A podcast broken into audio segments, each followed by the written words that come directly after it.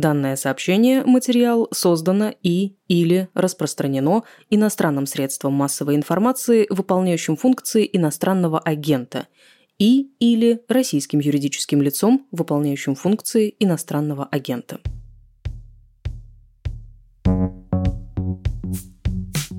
Это «Дедлайн», второй сезон подкаста «Медузы» о журналистике после 24 февраля. Меня зовут Наталья Жданова. Как живет медиаиндустрия, которая целиком оказалась в изгнании? Как война меняет, а иногда и ломает стандарты журналистики? И какой путь теперь проходит данное сообщение перед тем, как появиться на вашем экране? Этот выпуск о расследованиях до и после начала войны. Роман Анин и «Важные истории» внесены Минюстом России в реестр СМИ иностранных агентов, как и десятки других независимых медиа и журналистов. «Важные истории» также объявлены нежелательной организацией. Мы все еще произносим эти бессмысленные фразы, чтобы не подвергать риску некоторых людей, находящихся в России. Село Андреевка Киевской области находилось под оккупацией с первых дней войны. В начале апреля российские военные отступили и оставили там после себя разрушенные и разграбленные дома и больше десятка убитых. А еще они забыли там телефон местного жителя, с помощью которого снимали себя на память. Журналистка «Важных историй» Екатерина Фомина смогла идентифицировать участников этой фотосессии – 4 военных 64-й мотострелковой бригады. И один из них, Даниил Фролкин, под запись признался в убийстве мирного жителя. Это одно из самых значимых и громких расследований на тему войны, сделанных российскими медиа. В последние годы большая часть расследований в России была посвящена коррупции. Это публикации и фильмы о капиталах, яхтах, дворцах российской элиты. Герой этого эпизода подкаста «Дедлайн», главный редактор издания «Важные истории» Роман Анин, 15 лет проработавший в «Новой газете», тоже плотно занимался этой темой. Он писал про яхту Сечина, капиталы семей Чайки, Золотова, Патрушева и многих других. Выпустил громкое расследование про бывшего зятя Путина Кирилла Шамалова. Из-за этой публикации, как считает сам Анин, к нему пришли с обысками и собирались посадить. А еще вместе с журналистами со всего мира в составе OCCRP, проекта по освещению организованной преступности и коррупции, занимался панамским досье и делом виолончелиста и друга Путина Сергея Ролдугина. За это расследование международная команда получила Пулитцеровскую премию, одну из главных наград для журналистов. В общем, Рома глубоко разбирается в теме расследований. И еще, почему мы решили поговорить именно с ним. «Важные истории» очень быстро перестроились после 24 февраля и сфокусировались на теме войны. Сейчас это одно из немногих российских независимых медиа, которое занимается расследованием военных преступлений. Мы будем говорить про то, как выглядит расследование сейчас, как работают важные истории во время войны, ну и чуть-чуть затронем твой большой бэкграунд, связанный с расследовательской журналистикой. Но начать наш разговор я хочу вот с чего. Ты говорил, что твой дед отсидел 15 лет в советских лагерях, как враг народа. Можешь рассказать, что это за история? Ну, все подробности мы этой истории даже не знаем, потому что дед отказывался об этом говорить не только мне, но и моему папе, то есть своему сыну. Мы знаем, что он сел, когда ему было лет 17, по знаменитой 58-й статье. А потом он вышел уже в 50-е годы. Тогда же бывшим зэкам нельзя было селиться где угодно. И поселился он в таком южном городе Камрате на юге Молдовы, где я и родился. На все расспросы родственников он всегда отказывался отвечать, по словам папы, потому что хотел забыть эту прежнюю жизнь. И я думаю, что еще таким образом он хотел защитить свою семью, чтобы она никаким образом не ассоциировалась с его прошлым. Почему я так думаю еще? Потому что моя фамилия Анин, она настоящая по паспорту, но она сама по себе искусственная. Как рассказывали в семье дальние родственники, у него была какая-то другая фамилия, которую он никогда нам не называл. Я не знаю свою прошлую, настоящую фамилию. А когда он сидел в лагере, он по переписке познакомился с девушкой, которую звали Анна. Он в нее влюбился. И какая там уж была дальнейшая судьба этой Анны и их отношений, я не знаю. И, кажется, никто в семье не знает. Но он, чтобы изменить свою жизнь, чтобы перечеркнуть вот это прошлое и защитить свою семью, взял фамилию в честь этой девушки Анны. То есть из тюрьмы он вышел совсем другим человеком. Он вышел Виктором Аниным и уехал жить на юг Молдовы. Но есть какие-то предположения в семье? Что это была за история? За что его могли посадить? Есть дальние слухи. Я вот сейчас за их точность не могу ручаться, но история, которая так где-то по отрывкам собиралась, гласит, что он был обычным рабочим на заводе. Пришли на завод чекисты, клеили дело против директора завода и собирали подписи с работников предприятия о том, что директор завода, там, не знаю, японский, британский или какой угодно шпион. И дед якобы отказался подписывать это заявление на директора завода, ну и как-то вообще полез в бочку. Ну и молодой был горячим, наверное, и его вместе с директором завода, в общем-то, изгребли. Такое ощущение, что вот такие истории, в принципе, вполне реалистичны и сейчас. Ну да, на самом деле масштаб репрессий-то, конечно же, еще не сталинский, но по своей механике они ровно такие же. Тебя Минюст внес в реестр СМИ иностранных агентов, а важные истории объявили не только иноагентом в России, но еще и нежелательной организацией. Получается, что журналисты для нынешней российской власти – это тоже враги. Но иноагентов много, а нежелательными объявляют далеко не всех. Как ты думаешь, за какие такие заслуги этот статус вы получили? Ну, очевидно, если посмотреть на список нежелательных СМИ, туда вошли 3 топовых расследовательских СМИ России. Первым признали нежелательным проект Романа Баданина, вторым признали нас. Мы до поры до времени были единственной медиа в России, которая была одновременно иностранным агентом и нежелательной организацией. Но затем к нам присоединилось издание «Инсайдер» Романа Доброхотова. Очевидно, что этот выбор, он красноречиво говорит о том, что российские власти признают нежелательными наиболее опасных журналистов, а именно расследователей. Проект признали за расследование о семье Путина, я так предполагаю. Нас признали, думаю, тоже прежде всего за расследование о семье Путина, имея в виду о бывшем зяте Путина Кирилле Шамалове. Ну и о дочери Путина Катерине Тихоновой. Мы писали много о том, как они богатели и, в общем, как использовали свое семейное положение для зарабатывания сотен миллионов долларов. Ну и инсайдер за их расследование, безусловно, о секретных отравителях из ФСБ. Ну, то есть, с одной стороны, кажется, что расследований действительно много, антикоррупционных расследований о дворцах, яхтах, бизнесах российской так называемой элиты, но при этом люди на улице не вышли, никого не посадили. Кажется, что там режим не пал, война в самом разгаре. На что вообще влияют эти расследования? Но наивно предполагать, что когда в стране разрушены все институты, останется один, который будет работать и который будет что-то менять. Вообще журналистика, ее называют четвертой властью, да, четвертой ветвью власти, она такая престижная, в том смысле, что она работает только если работают остальные ветви власти. Если работает судебная, если работает исполнительная, если вообще в целом есть гражданское общество и страна, не знаю, живет по демократическим принципам. Тогда действительно, если что-то журналист опубликовал, общество возмутилось, правоохранительные органы, которые независимы от власти, начали расследование, судебная система, которая независима от власти, приняла какое-то решение, и под давлением общественности, и под давлением вот этих вот институтов что-то меняется. Кто-то увольняется, кто-то отправляется в тюрьму, или кто-то просто уходит в отставку под давлением общества. Конечно же, в России ничего этого нет, и это не работает. И наивно предполагать, что ты сейчас публикуешь расследование про дворец на 50 миллиардов, и люди настолько от этого так этому удивятся, что выйдут на улицы и все поменяется. Это просто невозможно. А на что эти расследования влияют? Вы знаете, я помню очень хорошо свой разговор со своим хорошим товарищем Дмитрием Гнапом, который сейчас сражается на передовой в ВСУ.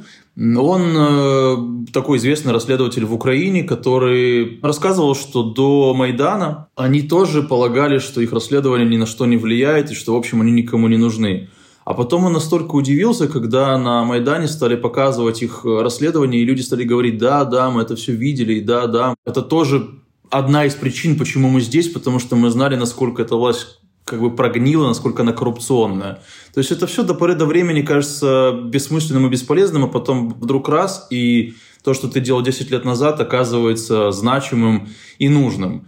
Но даже если этого не случится в России, к чему я, в общем, скорее склоняюсь, то все равно эти расследования очень важны с исторической точки зрения. Ну, представьте себе учебник истории России или там мировой учебник истории, в котором образ Владимира Путина представлен со слов его пропагандистов. Да? Это совершенно другой учебник истории. А в настоящем учебнике истории будет точно глава, может быть, и несколько глав о дворце, о семье и об отравлениях. И это все благодаря расследователям. То есть вы работаете в долгую, настолько в долгую, что это как бы про учебники истории будущего? Если журналистика не меняет мир к лучшему, она хотя бы его описывает. И это описание объективное, оно крайне важно для историков, для понимания процессов.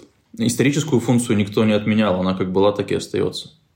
Ты сказал, что самые опасные журналистские проекты попали в число нежелательных организаций. Ну, я вот просто хочу понять логику. Если власть видит, что эти расследования ни на что в настоящем времени не влияют, что люди не возмущаются, что как бы на это все можно закрыть глаза, зачем тогда суетиться и вносить журналистов в какие-то там еще списки нежелательных организаций? Ну, как это? Наказать.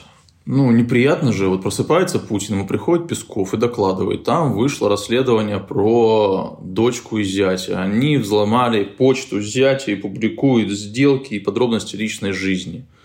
Путин, конечно же, начинает бить кулаком по столу и говорить, кто такие, как посмели разобраться. Да? Ну, конечно же, надо за такие вещи в их системе координат наказывать. Вот они и наказывают. А влияет, не влияет, это уже, мало важно. Это просто, понятия такие, они же понятийные все ребята. Ах, вы так сделали, вот наказание. Давай отмотаем немного назад. В 2006 году ты начинал работать в «Новой газете» как спортивный журналист. Как ты оказался в расследованиях и о чем были твои первые расследования? Да это вообще все череда случайностей. Я в журналистике-то оказался случайно. Никогда про эту профессию ничего не знал. Я жил в Молдове и был футболистом. И мечтал играть в футбол. А потом семья переехала в Россию в 2004 году. И я помню, что очень стрессовал из-за того, что не мог играть в футбол больше. Что ушел из команды и лежал на диване, смотрел телевизор. И был очень плохой комментатор. А я прям думал, чем заниматься дальше. И план такой был стратегический на жизнь. Это пойти по следам папы и стать мельником. Либо, если уже не получится мельником, то идти в армию. Вот такой был стратегический план. Но тут мне повезло, что был ужасный комментатор, который плохо комментировал футбол. И я подумал, что я все-таки в футбол играл, и, может быть, у меня получится комментировать лучше, чем у этого парня. И так я узнал, что существуют журналисты. И стал пробовать поступать на журфак МГУ, куда, в общем, и поступил. А затем... На первом курсе нужно же было практику проходить. Я вообще не знал ни про СМИ, ни про что. Для меня что «Новая газета», что «Комсомольская правда» были тогда одинаковы. Так вот, сказали, что нужны стажеры в отдел спорта «Новой газеты». Я туда пришел, и там мне очень понравилось. Задержался на 15 лет. Но в «Новой газете» даже же отдел спорта, он такой был расследовательский. Мы писали там про коррупцию, про... Это сейчас все, конечно, смешно читать спустя уже там 16 лет, но тогда это казалось важным. Про коррупцию в спорте, про договорные игры. И первый такой звоночек, наверное, что я занимаюсь чем-то не самым важным, он прозвучал, даже не звоночек, а колокол, такой набат. Когда убили Анну Степановну Политковскую, я помню, что я был в Ярославле, я играл с папой на бильярде, и вот мне звонит мой однокурсник и говорит, убили Политковскую. Я... не был хорошо знаком с Политковской. Я ее встречал в коридорах «Новой газеты», но она тогда уже была там звездой мирового масштаба, а я был стажером отдела спорта. Более того, я вспоминаю свои какие-то эмоции от ее текстов, и я помню, что в какой-то момент я тогда 19-летний или там 18-летний глупый пацан бросал эти статьи на пол условно и говорил, господи, да сколько можно писать гадости про российскую армию? Ну не может же быть так все плохо. И прошло 16 лет, и я думаю, что есть студенты или молодые люди, которые бросают условно компьютер на пол, когда читают расследование важных историй про преступления российской армии в Украине и думают, наверное, так же, как и я. Но нет, вот прошло 16 лет, ничего не меняется. В общем, убили Политковскую, и я подумал, что батюшки... Как вообще журналистов убивают? Вот ее женщину убили, за что? Она же правду рассказывала. Или если неправду кому-то казалось, как за это можно убивать, за слова. Ну и тогда я подумал, что что-то я, наверное, не самое важное делаю. И потом как-то я уже, когда работал в отделе спорта, пытался подходить к каким-то более серьезным вещам, что-то иногда делал, не связанное со спортом. И потом, опять же, случайность, в 2008 году я поехал освещать чемпионат Европы по футболу, а когда вернулся, случилась война в Грузии. И это был август, отправили туда сразу же по горячим следам, как только началась война Бабченко. Мы тогда с ним дружили, много выпивали. Он там отработал, и нужно было его менять. А в редакции никого не было, отпуск у всех был. И я помню, что я иду по коридору, 21-летний корреспондент отдела спорта, даже тогда официальная должность была корреспондент-стажер отдела спорта, натыкаюсь на редактора, я уже не помню на кого, то ли на Муратова, то ли на его зама Соколова, который говорит: «О, а нам нужно Бабченко сменить, а ты не хочешь поехать в Грузию?» И я как-то так задумался, думаю, ой, говорю, хочу. А потом думаю, зачем я сказал? Ну, в общем, стал я собираться на войну, и Бабченко уже вернулся. Я помню, что он очень дельные советы давал, значит, он мне рассказывал, там, что с собой взять, как себя вести. А потом такой дает мне осколок, говорит: «Во, на». А я смотрю, осколок такой огромный, я думаю, что если этот осколок будет лететь с такой скоростью, с какой он летит, и попадет мне в голову, то от моей головы не останется просто ничего. И я прям помню, что этот осколок держу, думаю, господи, куда я еду? Но я поехал, я застал войну уже на исходе, она вообще официально закончилась. Ну, понятно, что боевые действия там еще продолжались. Я не в самом Цхинвале, а в окрестностях продолжались. И я съездил там с разведкой, значит, они обустраивали блокпосты, мы там под снайпера попали, чего я даже сам не понимал, просто едешь, что-то стреляет, тебе вроде кажется норм, а ребята, которые ехали на беттере сзади, там просто все в броню поджимались, как они потом рассказывали. Ну, короче, какой-то написал оттуда пару репортажей, которые в газете понравились. И когда вернулся, мне предложили перейти в отдел расследований, что я, собственно, и сделал. Такая история о том, как Роман Анин не стал мельником. Да. Слушай, наибольших успехов российские журналисты-расследователи в последние годы достигли в расследовании коррупции. Это истории про окружение Путина, про российских чиновников, бизнесменов, силовиков, про их офшорные компании, про бизнес их детей, жен и любовниц. И здесь своеобразная кульминация – это фильм «Дворец для Путина», который выпустила команда Навального. И позже по следам и в «Медузе» тоже выходило расследование про строителей этого дворца. «Медуза» изучала документы, выпустила большой материал об этом. Как ты считаешь, почему все расследования последних лет были сосредоточены на теме коррупции? Почему было важно об этом говорить? Ну, это не так. Если ты посмотришь на самые громкие расследования, для меня это все-таки не расследование про дворец, а расследование про отравление Навального. И это совсем другой жанр. Я делал тоже расследования, которые не были про коррупцию, а, скажем, были про организованную преступность. Если ты спросишь меня текст, которым я больше всего горжусь в своей жизни, это не расследование про Ролдугина или еще какое-то антикоррупционное расследование. Это будет история про Аслана Гагиева, которого называют киллером номер один России. Ну, потому что, на мой взгляд, эта история гораздо больше говорит о России, о власти в России, чем все антикоррупционные расследования. А почему расследования про коррупцию настолько популярны? Слушай, ну, потому что туда, как бы это ни было удивительно, очень низкий порог входа. Ну, условно, вот любой журналист, если он умеет маломальски пользоваться Спарком, не знаю, реестром решений судов, пользоваться Росреестром, где можно смотреть недвижимость, да, он уже может там говорить: «Я журналист-расследователь». Что, собственно, и случилось, и, на мой взгляд, это довольно смешно, потому что многие люди пришли в профессию, и в ней оставались и остаются, полагая, что журналистика – это только про это. Это вот ты сидишь, значит, ты в Спарке там что-то там вбил фамилию сына Золотова, увидел компанию, написал, и ты журналист-расследователь. Конечно же, умение владеть открытыми базами данных очень важно, но, на мой взгляд, ценен тот журналист, у которого богатый инструментарий. А именно, источники в органах, умение там программировать и анализировать большие данные, ну и в том числе копаться в реестрах. Короче, просто так много антикоррупционных расследований, потому что они наименее, как бы то ни было смешно, трудозатратные. Вот сиди себе в офисе, вбивай фамилии и анализируй, а потом это все в какой-то текст превращай. Это же не надо куда-то ездить, с кем-то разговаривать, выведывать у источника, добывать материалы уголовного дела, ходить в суды. Вот, скажем, там расследование про Гагиева я делал 2 года, потому что, не знаю, месяца 4 или даже больше мне нужно было ходить в суды на один процесс, чтобы добыть в этом суде на одном процессе буквально один документ. Я серьезно ходил на процесс, потому что я знал, что в этом деле есть один документ, и он будет оглашаться. Я ходил и слушал, когда этот документ будет оглашен, и когда... Наконец-таки я услышал про этот документ и записал, потом получил его копию, и это позволило мне написать 2 абзаца в тексте. Но это были очень важные абзацы, которые я знал, что я получу только из этого суда. Это, в общем, не сидеть в кабинете и не тыкать кнопками в Spark. И после публикации панамского досье, и после публикации архива Пандоры, оба были посвящены тому, как политики, бизнесмены, знаменитости по всему миру используют офшоры, чтобы уклоняться от уплаты налогов. Во многих странах последовала какая-то реакция, начались расследования, но не в России. Учитывая все это, мы немножко уже коснулись этой темы. Что лично тебя мотивирует тратить много месяцев, анализировать все эти документы и дальше заниматься расследованиями? Меня мотивируют две вещи. Первое, я о ней уже говорил, все-таки журналистика – это не только про то, чтобы менять мир к лучшему, а это еще и про то, чтобы описывать мир таким, какой он есть, и это очень важно для будущих поколений, для того, чтобы они не повторяли ошибок, для того, чтобы они вообще знали, что происходило в реальности в России, какой была эта власть и какие преступления она совершала. Второе, до поры до времени вообще-то очень интересный процесс. Это, к сожалению, сейчас у меня почти нет времени этим заниматься из-за того, что мне приходится руководить медиа, и времени на то, чтобы заниматься какими-то темами самостоятельно, у меня почти нет.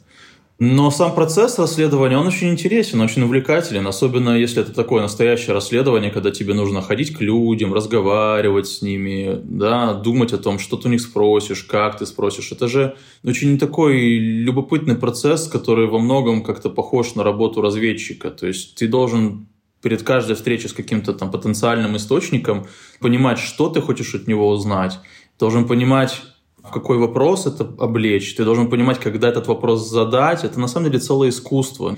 Ты не можешь прийти на встречу с, не знаю, каким-то сотрудником ФСБ и первый же вопрос задать тот, который тебя интересует. Это просто исключено, никто тебе на него не ответит. Ты должен прям выстроить какую-то линию поведения на этой встрече. Или там сотрудникам МВД. Вообще не задавай вопросы сотруднику МВД, пока не выпьешь с ним полбутылки водки. Это все просто, правда, интересно. Ты как решаешь пазлы такие. Причем пазлы как сидя в офисе, да, вот разгребая эти взаимосвязи между там компаниями, активами и людьми, так и какие-то пазлы в межличностной коммуникации. Это тоже довольно интересно. Это, правда, очень приятно, когда ты сидишь с человеком, ты думаешь, мне надо это узнать, и ты как-то так строишь беседу, что в конце концов человек тебе сам это рассказывает, даже не понимая, что ты у него именно это и хотел узнать. Это высшее искусство, да, подвести человека к тому, чтобы он тебе рассказал то, что ты хотел у него спросить, не спрашивая об этом. Слушай, а ты можешь вспомнить какой-то такой пример, где какой-нибудь необычный прием срабатывал, может быть, какую-то конкретную историю? Была одна история, и я знал, что там все замыкалось на одного человека, но он не был главным, потому что он покупал там активы в интересах многочисленных генералов ФСБ. Но мне было интересно, важно понять вообще, сколько он заплатил этим генералам ФСБ. Потому что, так бы я смог в истории доказать, что генералы ФСБ стали долларовыми миллионерами. И я, соответственно, шел навстречу, встречался я не с ним, а с его представителем юридическим и с его адвокатом. И думал, как мне узнать, почем он купил у генерала ФСБ, эти активы. Если я спрошу прямо, невозможно будет. И я решил, что я выстрою такую линию поведения. Я буду притворяться, как будто я полагаю, что в этой истории главный злодей он. И я, собственно, во время всей этого нашего разговора так себе и вел. Я говорю, слушайте, эту всю схему уже, понятно, очевидно, придумал ваш клиент. Вот это все на нем замыкается. Тот мне говорил, да нет, это не он, но он вообще просто там купил эти активы. Я говорю, да не может такого быть. Я вижу, что там сначала так было, потом так, а потом в конце все оказалось у него. Опять это говорит, да нет, он купил это все. Я говорю, что вы мне хотите сказать, что он по рыночной цене это все купил? Адвокат говорит, да конечно по рыночной. Я говорю, что, за 100 тысяч долларов за сотку? Да даже больше. И тут я понимаю, что я, в общем-то, уже получил, что мне было нужно. И я дальше проявляю дальнейшую наглость и говорю, слушайте, мне кажется, вы можете что угодно рассказывать. Но документ у вас есть, который показывает, что он реально платил эти деньги за эти активы? Только такой подумал, говорит, ладно. Принес договор, который был с одним из антигероев этого расследования, показал, там была сумма, я не помню, там 2,5 миллиона долларов. И я чуть со стула не упал, потому что подумал, ровно это, в общем, мне и нужно было узнать. Но такой был прием, когда ты сознательно делаешь вид, что ты не знаешь, как обстоят дела, для того, чтобы человек рассказывал. Вообще, на самом деле, когда журналист приходит на интервью, мы часто совершаем очень много ошибок. И одна из главных из них состоит в том, что мы стесняемся выглядеть идиотами. И это часто, проявляется в таком, когда там человек тебе что-то рассказывает, а ты такой, пытаешься сделать вид, что ты это знаешь, такой да-да-да-да-да-да-да. И человек думает, что ты знаешь, он дальше может тебе не рассказывать. Поэтому очень важно всегда на встречах не бояться выглядеть идиотом. Я всегда говорил, даже если я знал, как обстоят дела в чем-то, я всегда говорил, не знаю. Просто мне интересно узнать, что человек мне расскажет. Он мне может рассказать совершенно другое. И я тогда пойму вообще, можно ли этому человеку доверять. Да? Там, не знаю, он, к примеру, может мне прийти и сказать, там, а ты слышал, что грядут перестановки в МВД? А я, может быть, даже знаю, кого там назначат. Но я скажу, не знаю, а ты ну, расскажи, что там будет происходить. И человек тебе начинает там что-то выкладывать на стол, ты понимаешь, а, он знающий. Либо наоборот, ты понимаешь, а, он чепуху несет, можно его даже дальше не слушать. Короче, нужно не бояться притворяться идиотом. А в чем интерес вообще встречаться и взаимодействовать с журналистами, которые занимаются расследованиями, еще из «Новой газеты»? Вот всем этим людям из спецслужб, из ФСБ, силовикам из МВД, вот они идут с тобой выпивать эту полбутылки водки, да? Но они же понимают, с кем они идут это делать. Как ты это понимаешь? Ну, там очень разная есть мотивация. Во-первых, никто отменял обыкновенную мотивацию у людей. Ну, у кого-то болит там сердце за родину, я не знаю. Вот они видят, что происходит, и они хотят это как-то поменять. Кто-то, к примеру, там видит, что расследуют какое-то уголовное дело, а руководство или какие-то враги вставляют палки в колеса. И им нужно это придать гласности, чтобы дело стало громким, и для того, чтобы никто не вмешивался в его процесс. Но на самом деле... Ключевая мотивация этих людей – любопытство, такая же, как и у нас. Это очень такой закрытый мир со своими правилами, со своим профессиональной лексикой. С кем они это будут обсуждать? Со своими коллегами по работе, так они многим из них не доверяют, они их видят каждый день. Со своими женами – нет. А здесь какие-то странные люди, которые вообще, они вроде бы из внешнего мира, я имею в виду журналисты-расследователи, да?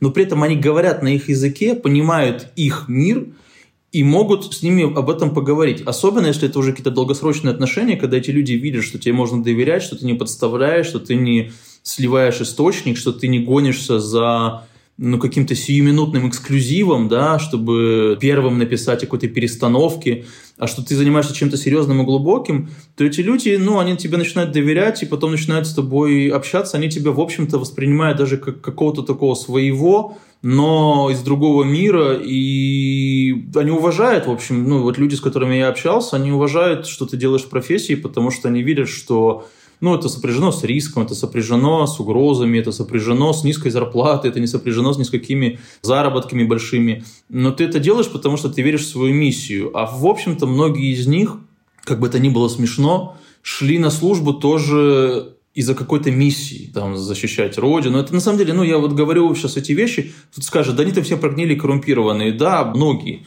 Но все остальные шли за миссией, и когда они видят, что там рядом с ними сидит человек, у которого тоже есть какая-то миссия, похожая на них, на самом деле, они ему доверяют. Но это все, конечно, было до поры до времени. Сейчас это уже невозможно, потому что там все с этим зад в глазах, и разговаривать уже трудно с кем-то. И я потерял огромное количество источников не потому, что я уехал, а просто потому, что с людьми невозможно разговаривать. Но при этом недавно «Важные истории» публиковали данные потерь российской армии в Украине. На середину октября это более 90 тысяч человек, сюда входят и убитые, и раненые. И при этом вы ссылались на слова двух источников. Я обратила внимание, это действующий сотрудник ФСБ и бывший офицер российских спецслужб. То есть все-таки какие-то источники остаются. Конечно, когда я сказал, что потерял много источников, когда я находился в России, их там было, 15-20 человек. Много. Десятки, на самом деле, людей. Сейчас ты можешь на пальцах одной руки их посчитать? Да.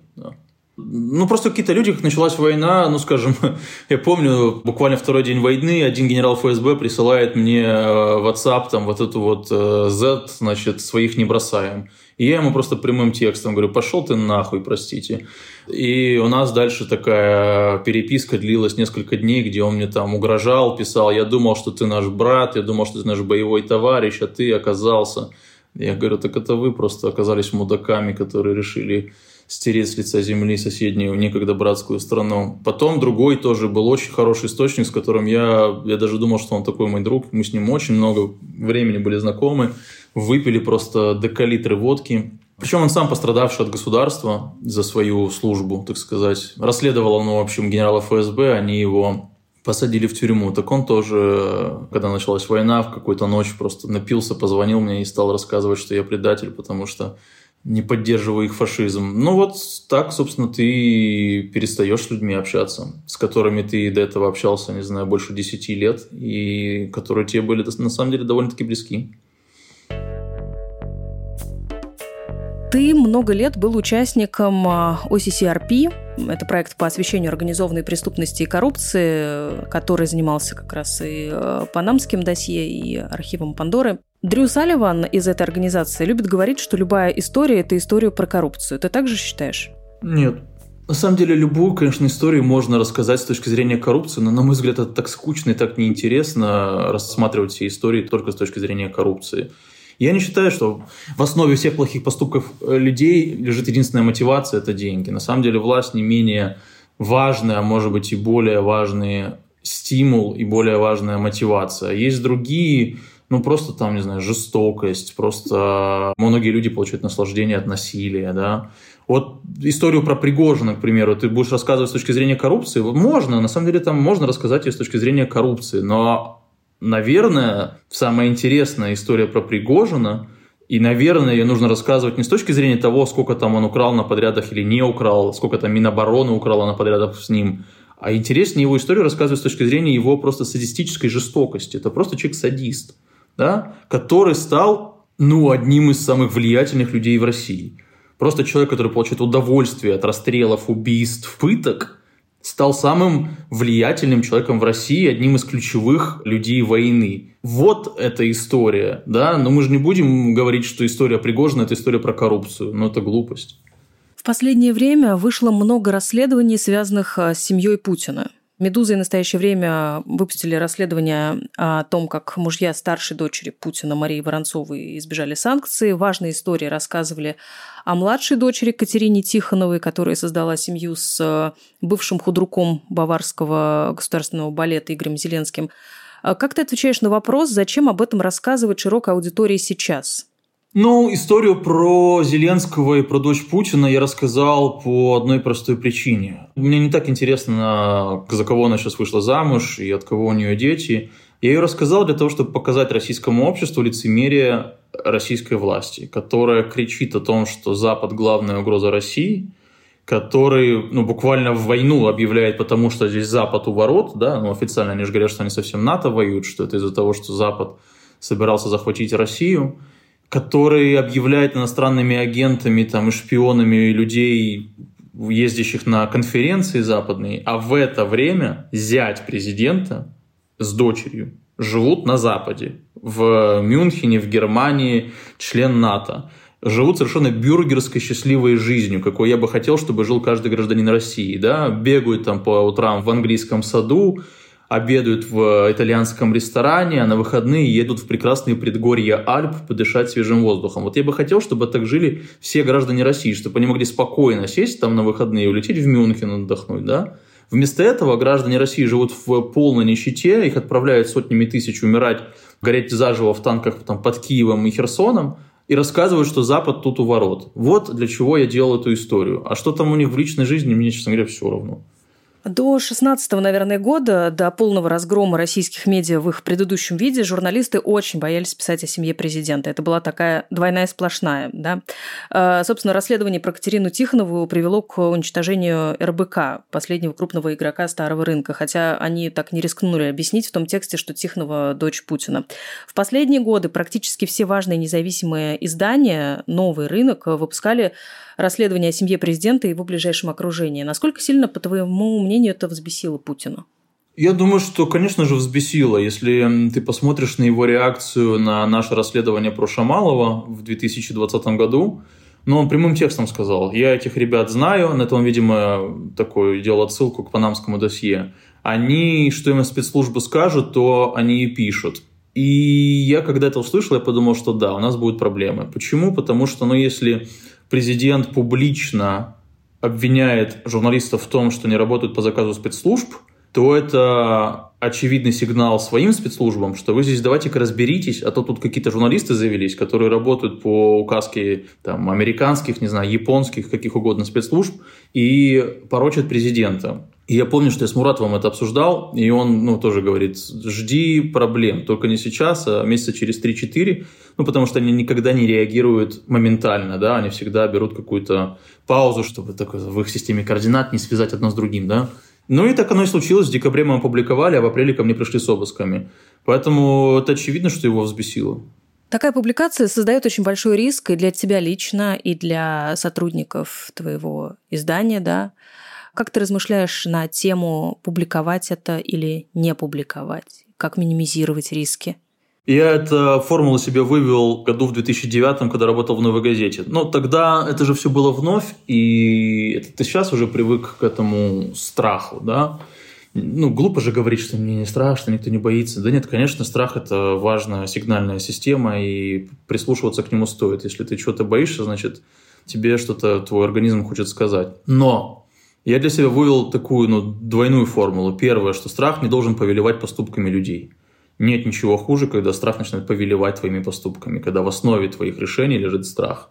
Второе из этого вытекающее, очень простое. Когда ты думаешь публиковать, не публиковать, ты думаешь, что вот ты завтра проснешься, в зеркало на себя посмотришь, если ты этого не сделаешь, тебе будет приятно это отражение в зеркале смотреть? Ты вообще будешь к себе относиться так же, с тем же, хотя бы не уважением, а, по крайней мере, пониманием, что ты не сделал ничего гадкого? Ты будешь так же к себе относиться? И если ответ нет, то, конечно же, нужно делать и публиковать, потому что, в конце концов, важно, чтобы тебе самим собой было хотя бы комфортно жить. Я уже не говорю про других людей. Важно, чтобы ты, по крайней мере, сам про себя знал, что ты поступаешь по совести, и тебе нечего стыдиться. Там была история, что к тебе пришли с обысками по делу еще от 2016 года, связанному с публикацией в «Новой газете» статьи «Секрет принцессы Ольги» о яхте стоимостью $150 миллионов, и в публикации использовались фотографии бывшей жены Сечина на этой яхте. В итоге завели дело о нарушении неприкосновенности частной жизни, и, собственно, к тебе пришли через 5 лет после того, как дело завели. Да. Дело расследовалось якобы 5 лет, и все 5 лет они писали дословно в материалах уголовного дела. Неустановленное лицо Роман Анин опубликовало статью в «Новой газете».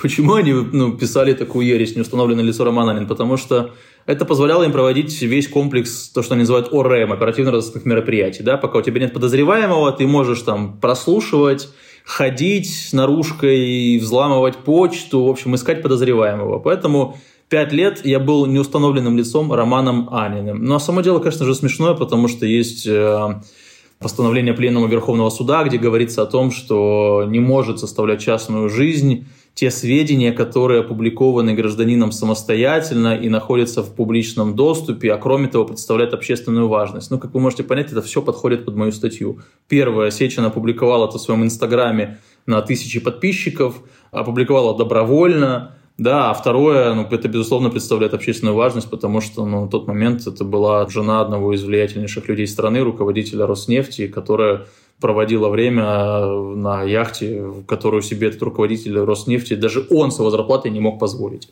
Угу. Но истинная причина, почему к тебе пришли, ты считаешь, что это публикация про Шамалова? Да, я вначале думал, что это могла быть такая какая-то месячина, потому что там у нас была другая статья Романа Шлинова про сделку с Пирелли, и я подумал, что Сечин, уже подустал от меня, от моей деятельности, решил таким образом это все закрыть. Но потом многие источники и плюс сочетание других факторов, они, убедили меня в том, что это скорее использовали старое дело для того, чтобы... не отомстить, отомстить, да, за публикацию про Шамалова и для того, чтобы получить доступ к моим гаджетам и там попробовать найти то, что, на их взгляд, доказывало бы, что я шпион. В результате именно из-за этого тебе пришлось уехать из России? Мне из-за этого пришлось уехать из России, но затем пришлось всем уехать из России, имею в виду журналистам. И я помню, что я хотел вернуться. Я же уезжал не потому, что я бежал от органов. Я уехал в мае прошлого года в отпуск. Это было через месяц после обысков. И я уезжал в отпуск, который был запланирован еще полгода назад. Уезжал я в свои любимые Киев и Одессу. Замечательно там отдохнул и собирался возвращаться в июне или в июле в Россию. Я уехал с одним чемоданом. Но пока я находился за границей и разговаривал со многими людьми, источниками, тогда еще многочисленными, с Муратовым, советовался с людьми, к которым я прислушивался. И не было ни одного, буквально ни одного, который бы сказал: слушай, приезжай. Буквально 100% людей говорили, что не нужно, а те, которые, более того, были осведомлены о моем деле, говорили, что есть вероятность, что тебя, конечно, здесь закроют. И что дело по яхте Сечина – это просто предлог, а там копают на гораздо более серьезное. там хотят сделать из тебя условного шпиона, как они сделали с Сафроновым. Что задача там, конечно, была не посадить на 4 года по какой-то глупой совершенно статье про вмешательство в личную жизнь Сечины, а, конечно же, желание было размотать по полной, посадить на 20-ку как врага народа. Президент же сказал, что работает по западным спецслужбам. Вот, надо же доказать.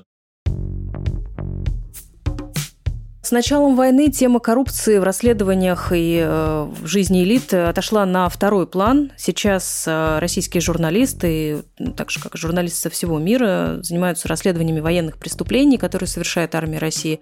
Расскажи, как вы в редакции «Важных историй» перестроились на такую работу? Мы увеличили производительность просто в разы. То есть раньше нас мало, на самом деле. Нас, если брать авторов, по-моему, там 12 или 15 авторов.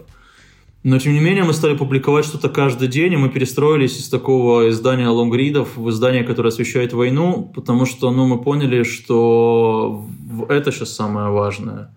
Мы не просто стали расследовать преступления российской армии, но мы еще стали разговаривать с российскими солдатами и говорить об этих преступлениях во многом глазами российских солдат. И это большущая заслуга просто моих коллег, Кати Фоминой, Иры Долининой и многих других, которые публикуются там не под своим именем. Это то, чего не так много делают СМИ в России, и то, что точно не могут делать СМИ из Украины. Да? Но я думаю, что именно это вызывает большое доверие аудитории, когда не журналист рассказывает о том, что там сделал, не знаю, русский солдат, а когда сам русский солдат рассказывает о том, что он сделал и что сделали его коллеги. И вот в этом, мне кажется, сейчас наша такая особенность, которая приводит к тому, что мы, как мне кажется, достигаем аудитории той региональной, той главной аудитории, которая поддерживает войну, и, в общем, в этом и есть моя главная задача как редактора. Угу. Катя сделала очень мощное расследование о том, как российские военные грабили, убивали мирных жителей в Андреевке, в Киевской области. Она смогла найти и поговорить с одним из солдат, Даниилом Фролкиным, который признался в убийстве. Как ты это оцениваешь? Это что, журналистская удача? Вообще ты веришь в бога журналистики? Я вообще в бога не верю, тем более в бога журналистики. Значит, я думаю, что это и удача, но в первую очередь это, конечно же, профессионализм Кати. Там вообще сама по себе история, она очень такая красочная и классная, приехать в деревню, там местные нашли телефон, на телефоне фотографии, Катя эти фотографии взяла, дальше, используя там различные инструменты по поиску фото в соцсетях, нашла этих людей, поговорила с местными, они рассказали, что, скорее всего, вот именно эти люди и стреляли, какие-то местные запомнили, то есть у тебя вроде бы уже вся история готова, ты можешь уже это превратить в классный нарратив и здорово ее описать. Но вот здесь именно важен это профессиональный подход, Не просто ты нашел, и местные сказали, вот это они, а надо еще взять и позвонить. И позвонить, и спросить, почему эти стандарты в журналистике так важны. Не просто для того, чтобы поставить галочку, мы позвонили и спросили, а потому что это делает твою историю богаче. И вот Катя, в этом смысле это ее огромный талант и мастерство, она дозвонилась до двоих, и она не просто дозвонилась, она с ними смогла говорить, она смогла с ними поддерживать диалог с этим Фролкиным, она разговаривала долгое время, мы всячески пытались ему помочь, на самом деле, надо сказать, что перед публикацией мы предлагали ему самую разную помощь, но он от нее отказался и сказал, публикуйте, окей. Но это не только удача, это, вернее, в первую очередь профессионализм, и только во вторую очередь удача. Расскажи еще, как «Важные истории» смогли установить имена 8 псковских десантников, побывавших в Буче? Там был расстрел, и один местный житель чудом выжил. Его не дострелили, и он выехал потом на лечение в Польшу. И, собственно, у него отобрали телефон, и звонили с этого телефона десантники домой. Говорили, что у них все хорошо, потому что у них свои телефоны отбирали. И мы взяли соединение с этого телефона, и по различным базам данных установили родственников тех людей, которым они звонили, десантники, а дальше уже по родственникам поняли, собственно, кто были те люди, которые звонили. И так мы и вычислили, что вот эти десантники находились в Буче ровно в то время, когда был этот массовый расстрел, а кроме того звонили с телефона того местного жителя, который был недострелен.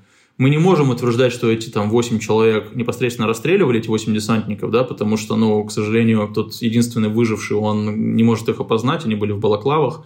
Но важен сам факт, что в день расстрела они находились там, и они звонили с украденного телефона местного жителя. Поэтому с большой долей вероятности они принимали участие в военных преступлениях. Скажи, какими историями вы сейчас в основном занимаетесь? Да полно историй. Но все тоже, не знаю, расследование о поставках вооружений в Россию в обход санкций, расследованиями о том, что происходит внутри российских элит и в российской армии, о том, как генералы воюют с ФСБ и ФСБ с генералами. Продолжаем расследовать военные преступления. Тут, на самом деле, полно тем. Все не перечислю. С одной стороны, эта война, наверное, самая задокументированная в истории. У людей есть смартфоны, доступ к интернету, очевидцы могут выкладывать в открытый доступ и отправлять журналистам свидетельства тех или иных событий. Есть камеры уличного наблюдения, камеры в машинах. С другой стороны, сейчас доступ для российских журналистов на украинскую территорию ограничен. Можно, конечно, использовать что-то, находясь не на месте. Ну вот вы на какие инструменты сбора и верификации информации делаете ставку сейчас в своих расследованиях? Да, на все тоже, на самом деле. Разговор с свидетелями, оценка публикаций в соцсетях, базы данных. Да все то же самое. У нас, на самом деле, нет проблем с доступом. Ну, у нас есть проблема, конечно же, как и у всех, с доступом к непосредственному месту событий, потому что с российским паспортом в Украину въехать невозможно. Сейчас, тогда было возможно, после введения виз невозможно. Поэтому мы с людьми связываемся онлайн. Но в силу того, что у «Важных историй» хорошая репутация, в силу того, что люди видят, что мы пишем о войне правду, с нами общаются из Украины люди, ну и общаются охотно, и наоборот благодарят, что мы, как российская медиа, пишем правду о войне. А какие-то более новые, что ли, способы использования спутниковых снимков, видеозаписи, что уже делали журналисты «Нью-Йорк Таймс», когда про Бучу писали, журналисты из «Медузы», которые получили видеозаписи, сделанные дроном. Насколько эти материалы сложно получить и как-то их использовать в расследованиях? Ну, сложно получить, потому что это как раз и нужно быть на месте, ну, или кто-то тебе их должен слить, прислать. Но мы много, конечно, используем инструменты для распознавания лиц, которые позволяют нам выявлять тех людей, которые принимали непосредственное участие в военных преступлениях. Вот это мы делаем много. Еще такой момент. Команда Навального, Bellingcat, другие расследовательские организации, которые, строго говоря, не являются классическими медиа, они активно используют в своей работе доказательства, которые для изданий с высокими стандартами невозможны. Классический пример – это пробивы, да. Но это не может не влиять на расследовательскую журналистику. Читатели не понимают, почему пробив для Bellingcat – это окей, а для классического СМИ – не окей. И классические СМИ немножко в этой ситуации выглядят как человек в белом пальто. Насколько вообще, как ты думаешь, вот сегодня важно поддерживать высокие стандарты, думать об этике? Как вы обсуждаете это, как вы решаете это внутри редакции? У меня к этому сложное отношение, потому что благодаря пробиву Христо Грозев смог найти отравителей Навального. И глупо говорить, что не нужно заниматься пробивом, потому что, если бы он не занимался, а других методов, конечно же, найти, их нет, если государство от тебя скрывает все документы, то это ужасное преступление, одно из самых ужасных преступлений довоенного времени путинского режима, да, оно не было бы раскрыто. И в этом смысле я, конечно же, за пробив. Другое дело, что «Важные истории» я запрещал своим коллегам заниматься этим, потому что полагал, что пробив, он плох не только тем, что нарушает всякие этические стандарты профессии, но еще и тем, что журналист, если он знает, что он может купить любую информацию на рынке, он, в общем, ленится развивать источники, он ленится проводить работу так, чтобы получать все те же данные, но бесплатные от источников, да. Но сегодня, когда идет война, это ситуация с Навальным. Я имею в виду, что информация важнее этики. Вот сегодня, во время войны, информация важнее этики. Поэтому сегодня я говорю так, что любая информация, добытая любым способом, хоть пробивом, хоть как, если эта информация поможет донести людям в России правду о войне, поможет раскрыть военные преступления, то значит, это нужно делать. И неважно, что думает по этому поводу этика. Надо, наверное, пояснить, что такое пробив. Это когда журналисты идут в Даркнет и обращаются к каким-то людям для того, чтобы раздобыть некий контакт, да? Да как это выглядит? Люди идут на форум, где разные посредники или коррумпированные сотрудники правоохранительных органов продают информацию из базы данных. И журналист покупает информацию из базы данных. Главные же клиенты этих всех пробивщиков – это не журналисты. Ну, журналисты, я не знаю, составляют, я не знаю в процентном отношении, но предполагаю, что там 1%. А это в основном же используется бизнесом для того, чтобы там проверить конкурентов или там... Правоохранительные органы это часто используют, к примеру, чтобы не отправлять запрос от своего имени, чтобы не засветиться, а для того, чтобы узнать что-то, да, покупают информацию на этом Даркнете. Ну, короче, там огромное количество самых разных клиентов, и я уверен, что журналисты составляют меньшую часть. Как ты думаешь, ждет ли нас взрыв расследований, когда журналисты, в конце концов, получат доступ к массиву данных об этой войне? Смотря какому массиву данных, я думаю, что это прежде всего массив данных в России, а я не думаю, что там сохранится так много данных. Как показывает опыт прошлых лет, власти всегда заметают следы своих военных преступлений. Но со стороны Украины что там расследовать? Там люди просто бьются за свою независимость и за свои семьи и дома. Со стороны России можно расследовать, учитывая то невероятное количество свидетельств военных преступлений, которые мы видим в каждом освобожденном городе, куда бы ни зашла украинская армия, там могилы гражданских, изнасилования, в общем, что там только не происходит. Но где эти все документы потом искать, где искать этих очевидцев, да и вообще это можно все же искать только тогда, когда страна это все открывает и готова предоставить. Это в Германии можно было проводить, потому что Германия проходила через долгий процесс настоящей денацификации, когда открывались архивы, когда проводились судебные процессы над военными преступниками. Возможно ли такое в России? Я бы очень хотел, чтобы это было возможно, чтобы все люди, которые отдавали приказы и принимали непосредственное участие в военных преступлениях в Украине, чтобы все не понесли наказание. Но я боюсь, что этого не будет. В прошлом выпуске мы говорили с Натальей Гуменюк, известной украинской журналисткой, военкором, обсуждали проект The Reckoning Project, который был запущен по инициативе военной журналистки, ветерана многих войн Джанины Диджавани. И этот проект как раз полностью направлен на документацию военных преступлений. Как ты думаешь, что в этой части, вот учитывая все эти обстоятельства, могли бы сделать российские журналисты? И какова вообще роль российских журналистов на этой войне? Но вот со стороны важных историй, со своей стороны, мне даже, в общем, придумывать нечего, потому что мы этим и занимаемся. И более того, наши публикации, это я точно знаю, используются и будут использованы официальными органами, не только правоохранительными органами Украины, но и Международным уголовным судом для официального расследования военных преступлений. И в этом я вижу, кстати, миссию российской журналистики, да. Русские не смогли остановить войну. Более того, судя по всему, большинство русских эту войну поддерживают. Что могут в этой ситуации сделать российские журналисты? Я думаю, что одна из ключевых задач – это как раз помочь официальным властям, правоохранительным органам. Ну, помочь не в том смысле, что быть руками, да, и головой, а в том смысле, что своими публикациями.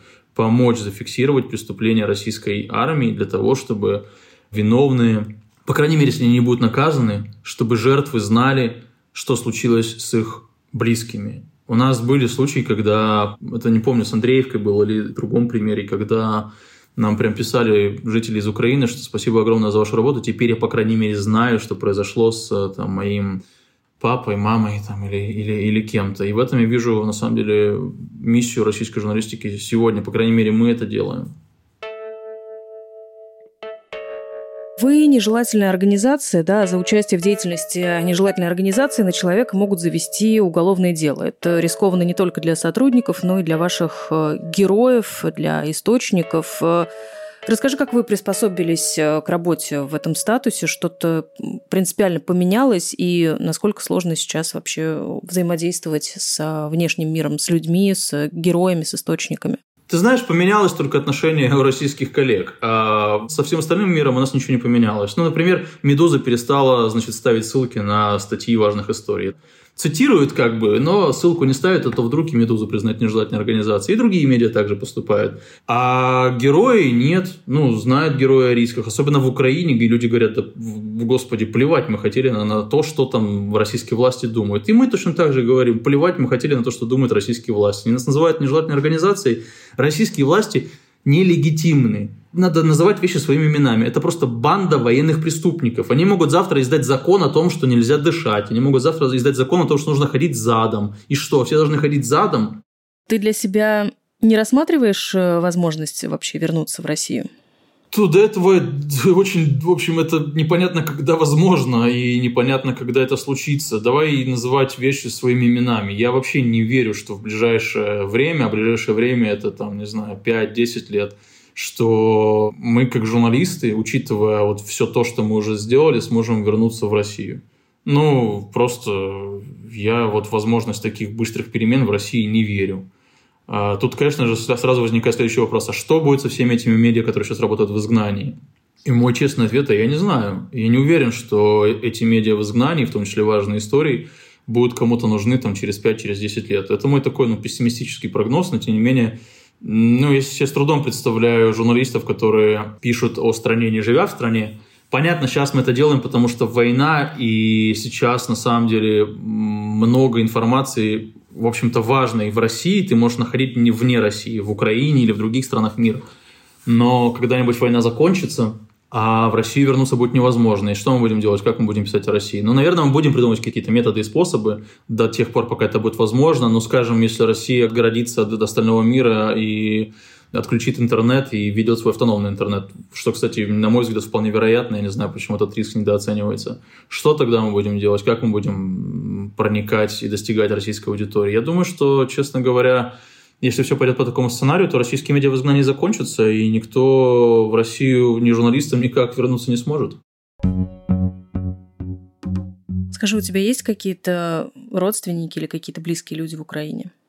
У меня вся семья из Украины. Я украинец по национальности.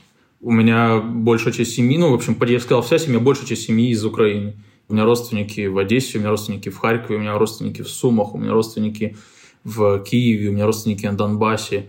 Я родился в 86 году, я абсолютно такой продукт Советского Союза, да? В том смысле, что как это было в Советском Союзе. У меня родители, то, что называется ИТР, да? Они окончили в Одессе институт, их распределили в Молдову. Они в Молдове работали, мы при этом русскоязычная семья.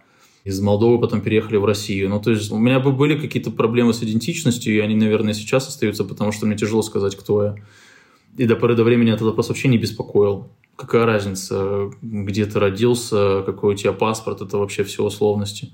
Но теперь это, конечно, стало более интересно, и я стал чаще задаваться этими вопросами.